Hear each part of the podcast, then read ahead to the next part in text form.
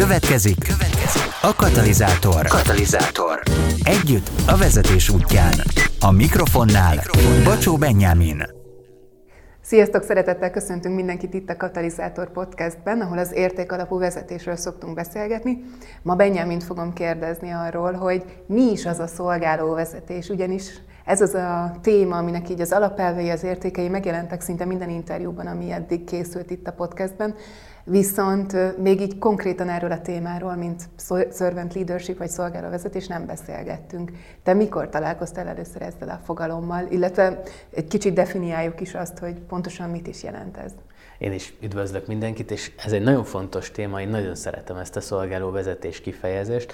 Az én ismereteim szerint valamikor a 70-es években jelent meg az első olyan eszé, ami ezt a fogalmat bevezette, hogy, hogy szolgálóvezetés és aztán ez egyre felkapottabb lett, vagy újra felfedezték, de azt gondolom, hogy ennek egészen messze menő történelmi hagyományai vannak, csak új nevet adtunk neki, vagy újra felfedeztük.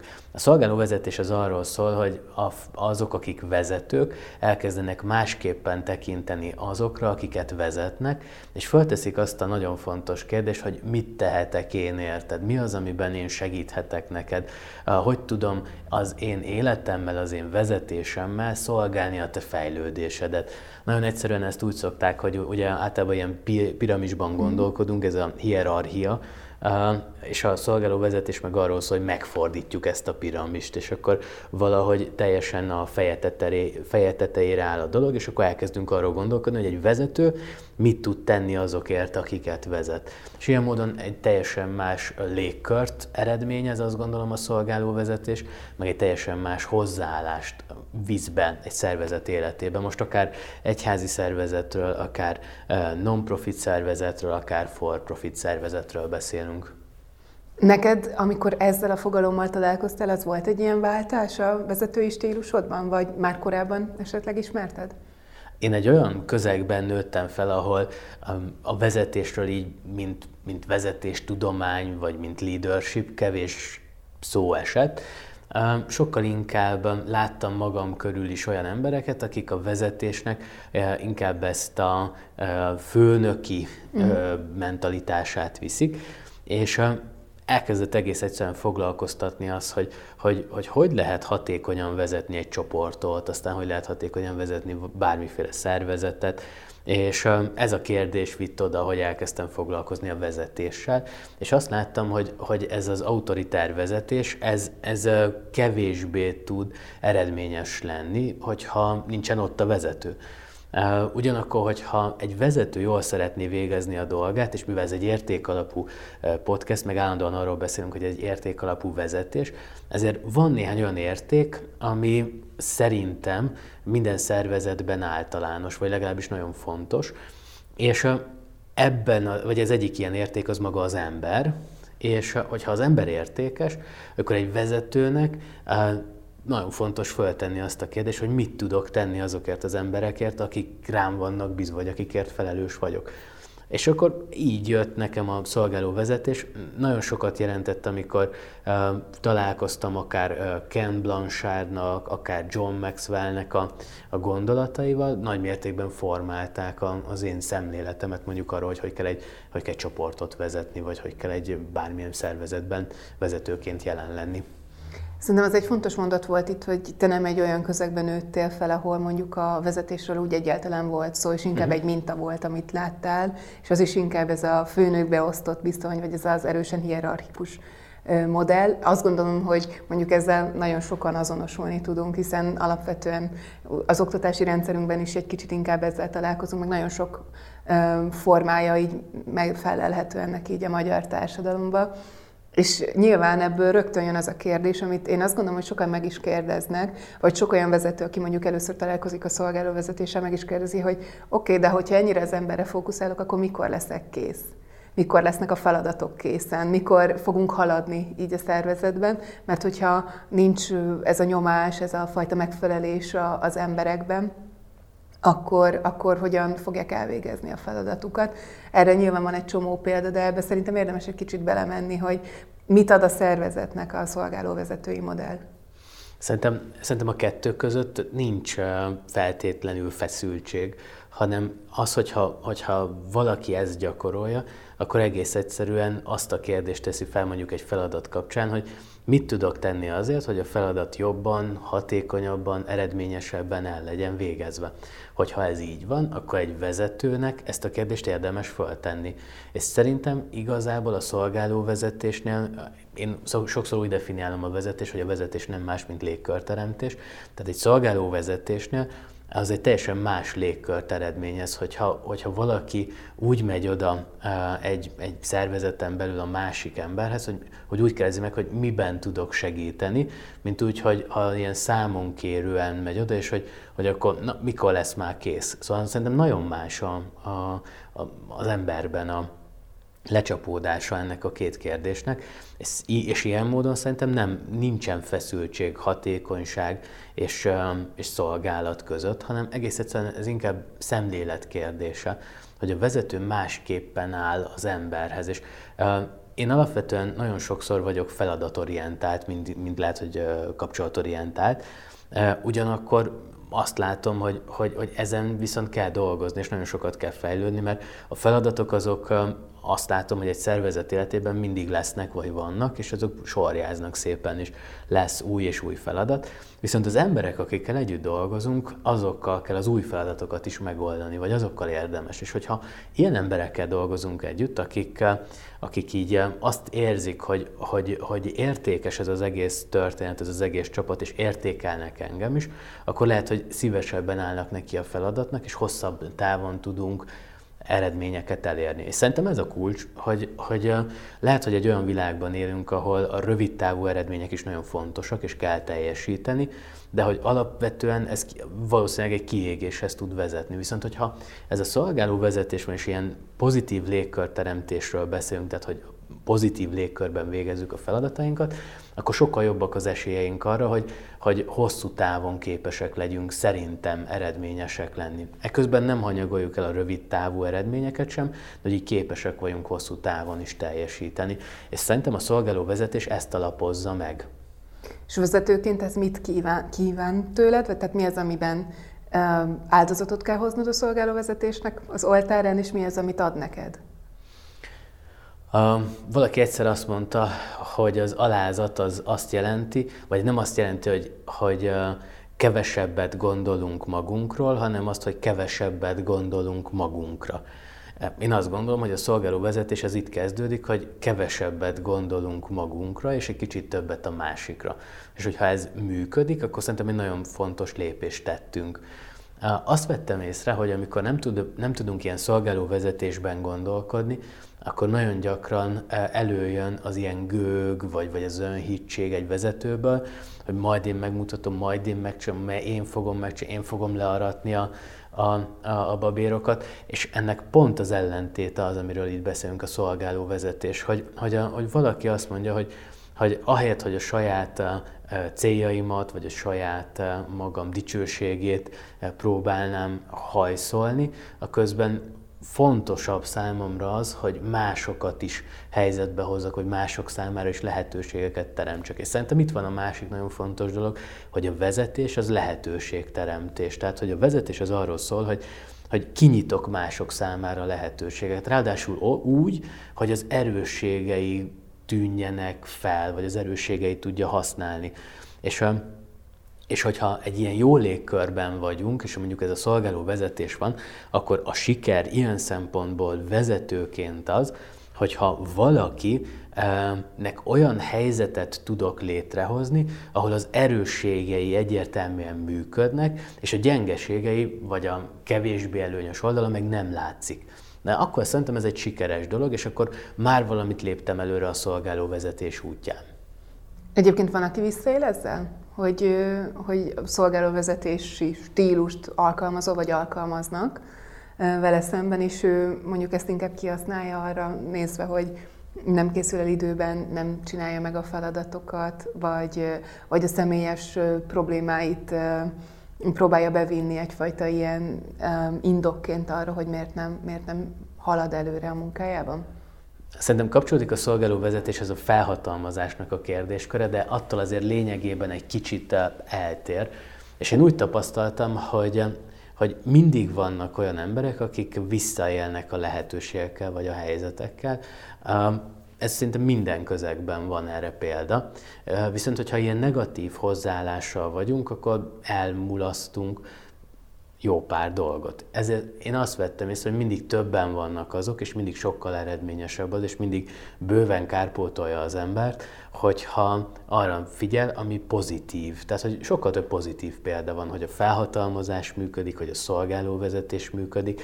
Én szerintem a leginkább ezt akkor tudjuk lemérni, amikor vezetőként már nem vagyunk ott. Tehát, hogy mennyire sikerült jól a felhatalmazás, mennyire sikerült jól megosztani azokat az értékeket, amik voltak. Vagy pedig azok a, azok a következmények, hogy egy vezetőnek a, az életének a gyümölcse, azok újabb vezetők. Tehát, hogyha, hogyha vannak olyan vezetők, akik elkezdtek kibontakozni, és aztán utána akár túl is nőnek egy, egy vezetőn. Szerintem ezek azok, amik ilyen, ilyen pozitív visszajelzések és nem akarom tagadni, hogy mindig vannak olyanok, akikkel, akikkel nehezebb, de hogy szerintem bő, tényleg bőven kárpótolja az embert az, amit a másik serpenyőbe tudunk rakni, tehát ez pozitív példák. Neked egyébként van olyan konkrét példa, ami így eszedbe jut, ami, hogyha szolgálóvezetésre gondolsz, akkor az így ilyen, nem tudom, kiemelten ott lóg a fejedben, ami ilyen emlék, amikor ez nagyon jól sült el, vagy jól működött? Igen. ami miatt megéri. Igen, pont nem régen gondolkodtam rajta, utaztam valahová, és fölhív, azt kell tudni, hogy jó néhány évvel ezelőtt egy, egy viszonylag nagy ifjúsági szervezetnek vagy csoportnak voltunk a, a, a vezetői néhány társammal együtt, és ezt kb. három-négy évig csináltuk együtt. És ma már ezek az emberek, akik, akikkel, akikkel akkor vezetők voltunk, eh, egy, tényleg egy ilyen nagyon fiatal, egy ilyen ifjúsági szervezetben, ma már mindenki vezető valahol máshol. Marketing igazgató egy nagy uh, agrárvállalkozásnál, uh, másikójuk egy IT jelentős, ilyen 30-40 főt vezet, aztán valaki ez egyházi közegben lett lelkész, más valaki egy ilyen logisztikai területen kezdett el csoportot vezetni, szóval mindenki, mindenkiből vezető lett, és utaztam éppen valahová, ők meg mentek pihenni, mert hosszú hétvége volt. És így, így rám csörgött, hogy itt járnak éppen a m 0 hajtanak fel az M3-asról, és csak így látták, hogy szad a kiírás, rám csörögnek, hogy mi újság van, és akkor belekezdtünk beszélgetni. És szerintem ez pont annak a következménye, hogy nem csak az volt nagyon pozitív, hogy ott, amikor elkezdtünk ebbe az ifjúsági csoportba együtt, szol, együtt szolgálni, együtt vezetni, akkor egy olyan légkör volt, hogy így bármikor föl lehetett hívni a másikat, hanem az, hogy tanultunk, meg így e, egymás hibáiból visszajeleztünk, és hogy valóban lehetett tanulni ilyen vezetési dolgokat, amik, amiket aztán használnak ma már a, tényleg ilyen multinacionális vállalatoknál is, meg, meg a maguk területén, ott ahol, ott, ahol éppen vannak ezek az emberek. Ez szerintem egy nagyon pozitív dolog. Tehát, hogy így vezetővé váltak, ott kezdtük együtt, és így, így tényleg nagyon, nagyon jó arra gondolni, hogy, hogy, hogy abból a vezetői csapatból, aminek a vezetője voltam, ma már mindenki vezető valahol, és ilyen jó szívvel emlékeznek erre az időszakra, és nagyon sok mindent vittek el onnan, és tényleg sokszor vissza is jelzik, és ez a jó kapcsolat megmarad, hogy így évek múlva is tudjuk azt, hogy ha együtt megyünk, vagy hogyha valamelyikünk mit tudom, jár a másik felé, akkor így legalább egy ilyen telefon, és akkor lehet egy ilyen tök jó beszélgetés folytatni. Szerintem ez, ez a szolgálóvezetésnek a gyümölcse. És ugye ez a szó volt, hogy szolgálóvezetés, meg amit mondtál, visszajelzés kultúrája, ez ugye nagyon divatos is a, a mai világban, ezt te is említetted, hogy, hogy azért ez a történelem folyamán mindig megjelent valamilyen módon, de hogy most van úgy igazán kihangosítva. Ugye már Jézus is beszélt arról, hogy aki a legnagyobb akar lenni közöttetek, az legyen mindenkinek a szolgája. Hogy hogy van ez? Miért most? Miért, miért ebben a kultúrában fontos a szolgálóvezetés? Miért kötelez gyakorlatilag arra a kultúra, hogy váltsunk vezetési modellt? Szerintem egyrészt azért, mert nagyobb a szabadság, tehát hogyha egy ember nem érzi jól magát egy adott szervezetbe, sokkal könnyebben tud váltani, és nyilván ez arra ösztönzi a vezetőket is, hogy, hogy ha szeretnék a munkatársaikat megtartani, akkor törődjenek velük. Szerintem ez egy, ez egy abszolút top prioritás. Aztán másik dolog, hogy szerintem a, a ma, amikor elmegyünk egy szervezethez dolgozni, és az időnket, meg az energiánkat felajánljuk, és ezért valamiféle kompenzációt, fizetést kapunk, akkor, akkor szeretnénk az időnket, meg az életünket jól befektetni, és szeretnénk értéket teremteni. És hogyha szeretnénk ezt tenni, akkor fontos, hogy értékeljenek is bennünket. Na de hát, hogyha valaki e, mindig csak felülről beszél, és sose kérdezi meg azt, vagy sose jelez vissza, hogy, hogy jól csinálom, vagy hogy mibe segíthet, akkor nem érzékelem azt, hogy, hogy én, én, én itt számítanék, vagy én itt értéket teremtenék. És szerintem ez egy vezetőtől nagyon fontos kérdés, az, hogy miben segíthetek, vagy, vagy, vagy mit tehetek érted. Ez, a, ez, a, ez bárhol föl lehet tenni egy szervezeten belül. Én nem hiszek abba, hogy ezt mindig a csúcs, tehát hogy mindig a csúcsvezetés fogja elkezdeni. Egész egyszerűen néha az van, hogy hogy, hogy bárhol vagyunk a szervezetben, ott föl lehet tenni ezt a kérdést, hogy miben segíthetek neked. Mert lehet, hogy két-három ember van, lehet, hogy tíz, lehet, hogy harminc, nem tudom hány ember van ránk bízva, de hogy ez, ez tökre jó. A harmadik dolog, hogy szerintem, és ez, ez egy talán kevésbé pozitív része a történetnek, hogy azért olyan társadalomban élünk, ahol minden az egyénről szól, vagy minden rólunk szól. És azért el is várják sokszor az emberek azt, hogy így, így róluk is szóljon ez a dolog. Mm.